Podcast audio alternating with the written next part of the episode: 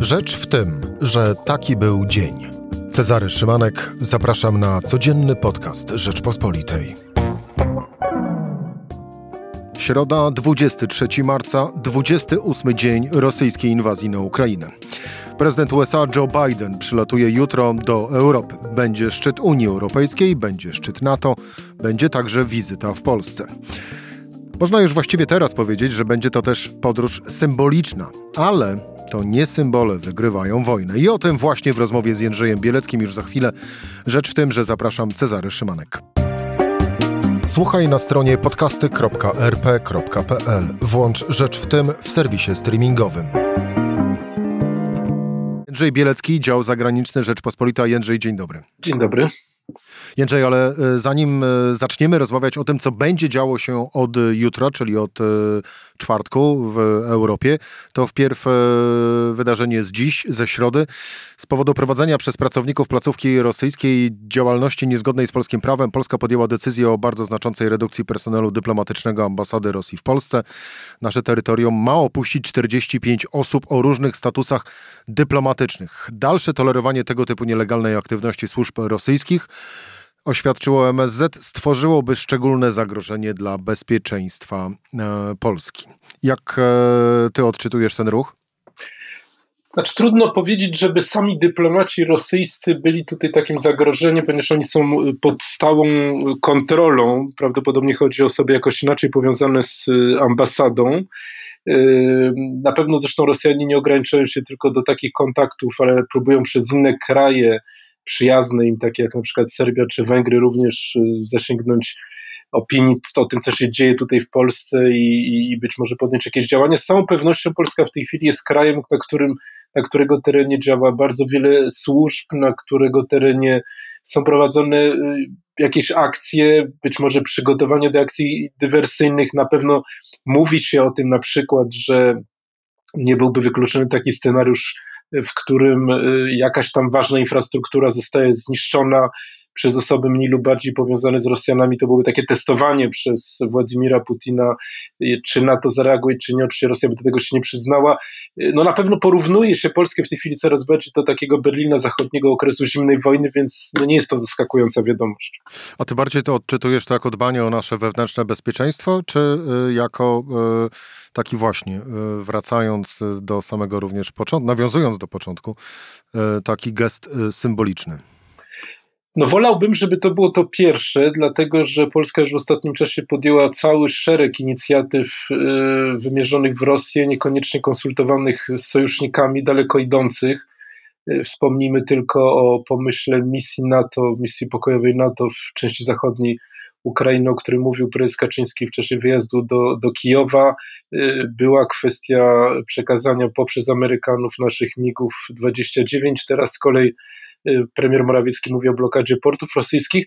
Y, no to są inicjatywy, które są jak najbardziej słuszne pod warunkiem, że są skuteczne i że wszystkie kraje pod tym się podpisują, a nie stanowią taki powód, dla którego Polska jest wystawiana y, w konfrontacji z Rosją jako, jako jeden, jedyny kraj. Więc mam nadzieję, że tutaj nie chodzi o symbol, który miałby prowadzić, czy miałby być krokiem do zerwania stosunków dyplomatycznych, tylko chodzi o realne zagrożenie, bo, bo zerwanie stosunków dyplomatycznych to już byłoby y, bardzo radykalny gest. Nigdy w czasie zimnej wojny na przykład Ameryka która nawiązała w, w 1933 roku stosunki dyplomatyczne ze Związkiem Radzieckim, nigdy się do tego nie posunęła, zawsze chciała po, utrzymać pewien kanał dialogu, no więc tutaj podobno, po, podobnie powinno być z Polską. E, Jędrzej, rozumiem, że w odwecie, no bo takowy odwet strona rosyjska już zapowiedziała, możemy oczekiwać e, wydalenia e, pracowników polskiej ambasady z kolei w Moskwie, czy też, no właśnie, czy też potencjalnie wejścia na ścieżkę zerwania stosunków dyplomatycznych? Znaczy, na razie mam nadzieję, że do czegoś takiego nie dojdzie, ale nawet i bez tego możemy wziąć przykład y, naszych stosunków z Białorusią. Y, tam przełomem było y, to, kiedy premier Morawiecki dał wywiad Nexcie, czyli portalowi, który no, jak gdyby organizował w jakiś sposób demokratyczny ruch protestu przeciwko Łukaszence. No Łukaszenka to uznał za taki bezpośrednią konfrontacyjny gest. No i od tego czasu Polska nie ma tam ambasadora, ma zredukowany do absolutnego minimum personel dyplomatyczny inne kraje zachodnie owszem mają swoich ambasadorów, no i to powoduje, że możliwości wpływania na to, co się dzieje, na przykład obrony interesów polskiej mniejszości są bardzo ograniczone, więc y, na pewno trudniejsze, mniej efektowne, ale być może bardziej skuteczne jest bardziej finezyjne działanie, czyli jak gdyby wspieranie Ukraińców w ramach y, wspólnoty NATO i Unii Europejskiej, y, ale jednocześnie próba utrzymania jakiegokolwiek relacji z Rosją, właśnie, w, no żeby po prostu mieć kanał dialogu. Przypomina to, to oczywiście trochę e, taniec e, na, na linię, no ale sytuacja jest taka, która jest, e, wymaga od światowych przywódców, od liderów poszczególnych państw takich właśnie umiejętności. I płynnie w takim razie przejdźmy do tego, co od jutra. No bo czwartek, piątek, sobota właściwie, bo w sobotę prezydent Joe Biden wróci do Stanów samolotem z Warszawy. Stwierdziłem na początku, że ta wizyta właściwie już teraz, e, można o niej mówić, że to będzie symboliczna e, wizyta, no bo Joe Biden przyjeżdża do Europy i do Polski w momencie trwającej e, wojny Rosji z Ukrainą. Przyjeżdża w momencie, kiedy potrzebne jest kolejny impact w tej presji Zachodu, presji wyrażanej sankcjami na razie, w presji Zachodu na, na Władimira e, Putina. No i rodzi się podstawowe pytanie, czy to pozostanie tylko symbolem, czy też z tej wizyty mogą wypłynąć konkretne działania?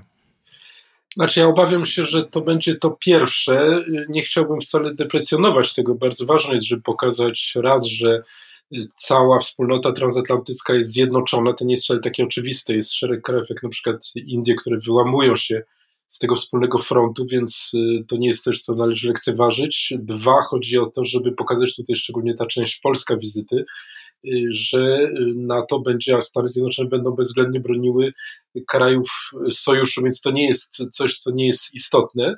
No ale faktem pozostaje, że y, no, taki udział prezydenta Stanów Zjednoczonych, bardzo rzadki przecież, na przykład prezydent Obama raz tylko uczestniczył w czymś takim, potem Trump w ogóle już w czymś takim nie uczestniczył, udział prezydenta Stanów Zjednoczonych w szczycie Unii Europejskiej i NATO to są, to są okazje wyjątkowe, żeby właśnie ogłosić y, jakąś jakościową zmianę. Y, jak się czyta media amerykańskie, które przecież bardzo ściśle śledzą, co jest możliwe, no to na razie czegoś takiego nie ma.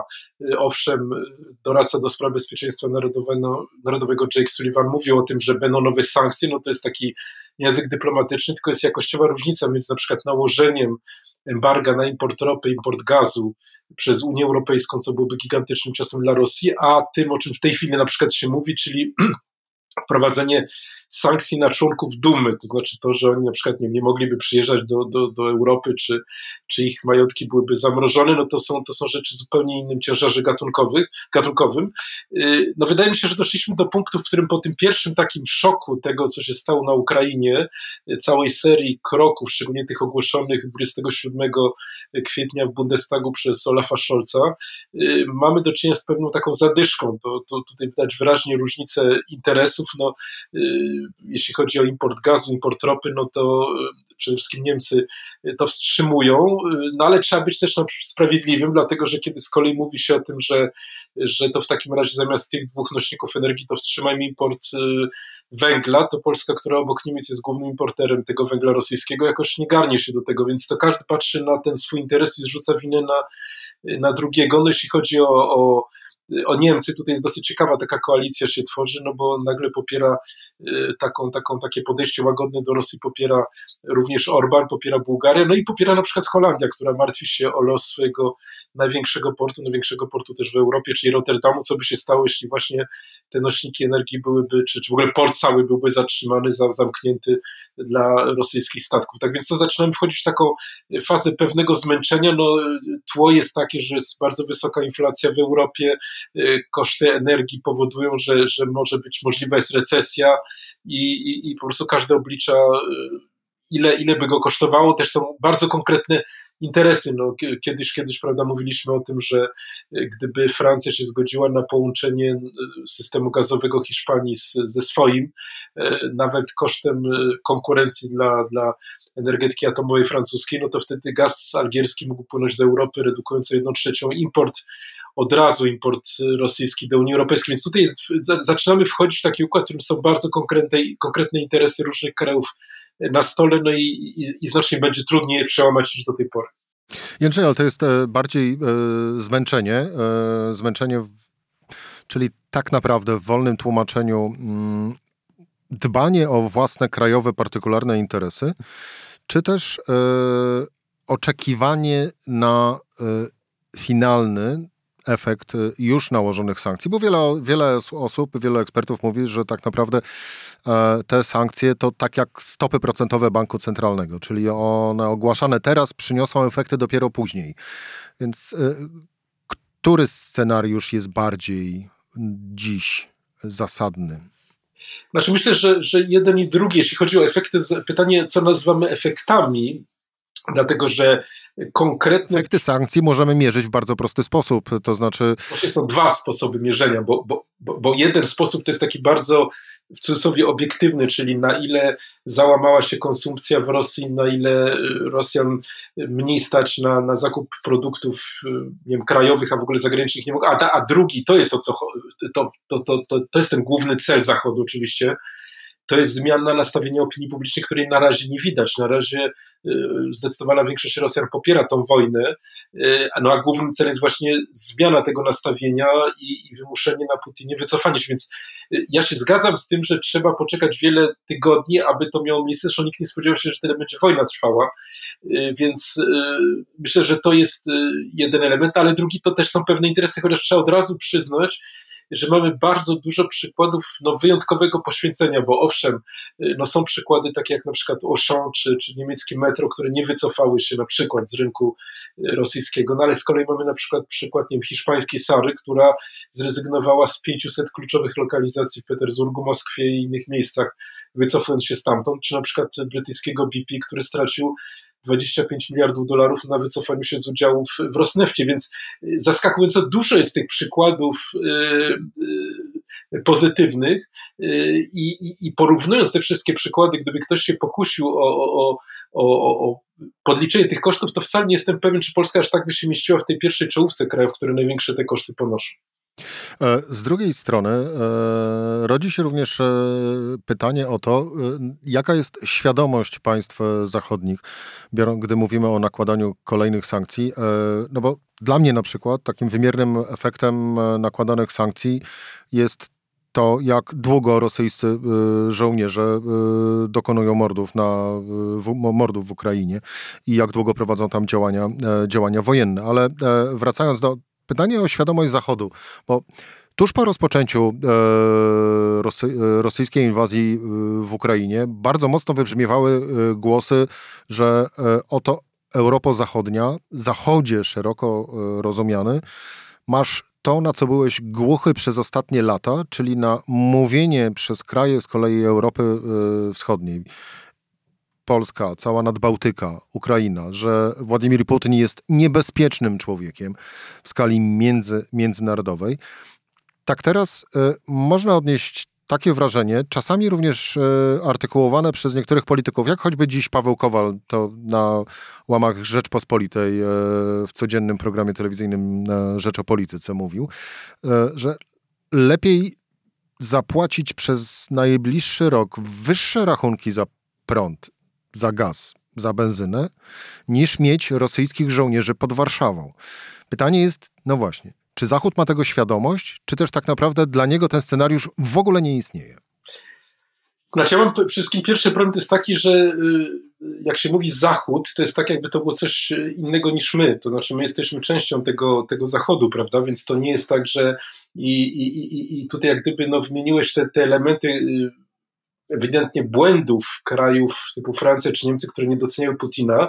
Z drugiej strony na przykład New York Times wskazuje nie bez racji, że nie kto inny jak PiS, jak Jarosław Kaczyński bardzo skutecznie rozbijał jedność Zachodu w sprawie praworządności chociażby i utwierdzał Putina w przekonaniu, że tenże Zachód właśnie jest już na schyłkowej drodze, że wartości liberalne, wartości demokracji, rządów prawa nie mają większego znaczenia, no bo patrzcie, to Polska, to Węgry tak działają i nadal sobie tutaj w tej Unii funkcjonują. Y, no i można zadać pytanie, co było większym wkładem w zachęcanie go do, do tego, co zrobił. Czy to niedocenianie w Paryżu i Berlinie, czy na przykład rozbijanie wspólnoty y, europejskiej wartości i właśnie pokazywanie mu, że, że przyszłość wcale nie należy do demokracji. Więc y, tutaj bym, bym raczej był ostrożny. Druga rzecz, wydaje mi się, że opinia publiczna bardzo się zmieniła, na przykład podajmy kilka liczb, no na przykład w Niemczech 83% ankietowanych uważa, że jest absolutnie niedopuszczalna y, inwazja na Ukrainę. Dwie trzecie Niemców uważa, że Ukraina powinna od razu lub za kilka lat zostać przyjęta y, do Unii Europejskiej. Y, no to są, to są liczby, trzykrotnie zwiększył się udział w ciągu miesiąca Niemców, którzy uważają, że trzeba dostarczyć broń dla Ukrainy. To jest zasadnicza, radykalna zmiana opinii publicznej krajów, które miały inne jednak doświadczenia z, z Rosją, przynajmniej jeśli chodzi o Niemcy zachodnie, Y, które bardzo dużo na tym zarabiały, y, więc które miały też inny punkt startowy. Tak więc no wydaje mi się, że to jest oczywiście, że, że, że dzisiaj politycy w tych krajach uważają, że Putin został niedoceniony, ale wydaje mi się, że dla wszystkich to było zaskoczenie, także, także dla Polski, jak daleko to poszło. I y, no niekoniecznie każdy prowadził politykę, która by temu zapobiegła. Jeszcze być może ostatnia rzecz, o której wspomnijmy, no to jest oczywiście alians Jarosława Kaczyńskiego z Wiktorem Orbanem, który był jednym, czy pozostaje jednym z najwierniejszych sojuszników Putina w, w Unii Europejskiej. Ten alians polsko-węgierski no przecież uratował Orbana y, i z pewnością także wzmocnił Putina, więc ja, ja myślę, że trochę tak, tak niech rzuci kamień ten pierwszy, który jest bez winy. Podsumowując, e, wszyscy mają coś e, za uszami. E, wracając do samej już wizyty Joe, Joe Bidena, podzielmy ją na, na etapy i spróbujmy przyporządkować do owych etapów możliwe efekty. Szczyt Unii Europejskiej. Czy Twoim zdaniem, wedle rozmów Twoich z amerykańskimi dyplomatami i urzędnikami, tam może dojść do ogłoszenia wtedy nowego pakietu sankcji? No moim zdaniem właśnie pytanie, co nazywam sankcjami. No jeżeli chodzi o coś przełomowego, o coś jakościowo nowego, nie sprowadzającego się na przykład do uszczelniania tych sankcji, które są dzisiaj, tylko na przykład, nie wiem, objęcia największych banków, tych pozostałych, odcięciem od, od SWIFT-u na przykład, prawda, czy zablokowaniem portów, wydaje mi się to bardzo mało prawdopodobne, bo to by wymagało przecież decyzji y, wszystkich 27 krajów. Y, ta debata już musiała być w tej chwili na ukończeniu, czy to nie jest tak, że w czasie takiego spotkania krótkiego z konieczności y, dochodzi do takiego czegoś, są ogromne interesy, więc raczej y, bym się czegoś takiego nie spodziewał. Y, myślę, że to będzie przede wszystkim symboliczne pokazanie jedności wspólnoty transatlantyckiej.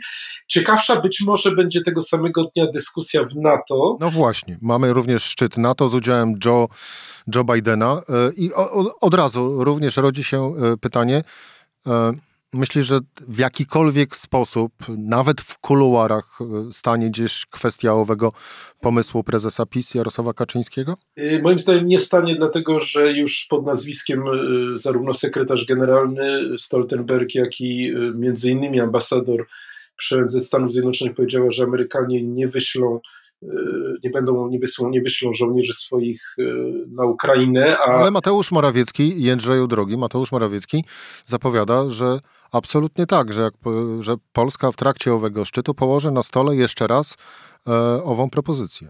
No może kłaszta, natomiast y, tutaj trzeźwość umysłu zachowuje prezydent Duda, który mówi, że Polska nie będzie brała udziału w takim przedsięwzięciu, y, jeżeli Amerykanie w nim nie wezmą udziału. Y, wydaje mi się, że, że prezydent y, coraz więcej, daje coraz więcej dowodów takiej trzeźwości poprzednio, prawda, Lex, Lex TVN, czy jego, jego inicjatywa w sprawie Izby Dyscyplinarnej coraz bardziej się dystansuje od, od obozu PiSu, więc akurat w tym przypadku to jest, to jest korzystne. No, trzeba zachować pewną, y, pewną trzeźwość, y, dlatego że jeżeli się y, doprowadzi, bo to, tutaj główne, główne, główne obawy Stanów Zjednoczonych, i to też będzie dyskusja, dyskutowane na szczycie NATO, są takie, co zrobi Putin, który jednoosobowo podejmuje w tej sprawie decyzję, jeżeli poczuje, że naprawdę jest w kozi, jeżeli naprawdę jest otoczony, jeżeli jest pod ścianą i czy nie zdecyduje się na rozszerzenie konfliktu, atakując na przykład, nie wiem, bronią chemiczną czy, czy, czy inną, kraj, który najbardziej mu się naraży, no wiadomo, Polska. No, to jest scenariusz, który jest jak gdyby brany pod uwagę. No, bardzo jest szczytne, że Polska pomaga Ukrainie, to jest absolutnie, tylko musi być to pomoc skuteczna w ramach całego NATO i całej Unii Europejskiej i dwa, no premier musi pamiętać, że jest przede wszystkim premierem Polaków. I na koniec, e, bo to będzie ostatni e, akord wizyty Joe Bidena w Europie, czyli e, przyjazd do Warszawy. To też, a właściwie przede wszystkim symbol. No jest to symbol bardzo istotny dla Polski, no bo mówimy o pierwszej zagranicznej wizycie Joe Bidena w tym roku w ogóle. Pamiętamy ten okres chłodu z powodu praworządności, demokracji, wątpliwości w, tej, w tym zamiarze. To jest spektakularne zamknięcie tego przynajmniej póki trwa wojna. Y, poza warstwą symboliczną jest warstwa faktów, mianowicie no, wzmocnienie sił amerykańskich już wcześniej. Po raz pierwszy Amerykanie od 2005 roku mają w tej chwili trzy brygady ciężkie w Europie, ponad 100 tysięcy żołnierzy. To wynika z tego faktu, że jedna z tych brygad, która miała być rotacyjnie na flance wschodniej, pozostanie, a ta, która miała ją zastąpić i która w tej chwili dociera do portów duńskich, no właśnie już, już jest w Europie, więc to jest bardzo wymierny y, pokaz tej, tej solidarności, nawet jeżeli nowych inicjatyw e, tutaj nie będzie. No, z tego co rozumiem, to prezydent Biden spotka się z uchodźcami e, na Stadionie Narodowym. To też jest kolejny niezwykle ważny dla Polski symbol, no bo znowu zmywa trochę taką opinię kraju, który e, jak gdyby nie, nie, chce, nie jest otwarty na innych, chociaż jego własna ludność w historii wielokrotnie korzystała z takiego wsparcia. Pamiętamy te sceny chociażby w czasie, w czasie kryzysu wielkiego migracyjnego w 2015 roku. Więc to są, to są bardzo ważne obrazki w świecie medialnym, w którym dzisiaj żyjemy. No ale jeśli chodzi o konkretne fakty, no to znowu wydaje się, że, czy decyzje raczej wydaje się, że nie będzie to miało tak, aż takiego dużego przełożenia. Jędrzej Bielecki, dział zagraniczny Rzeczpospolitej. Jędrzej, dziękuję Ci bardzo za rozmowę. Dziękuję najmocniej. Była rzecz w tym w środę. Cezary Szymanek do usłyszenia jutro o tej samej porze.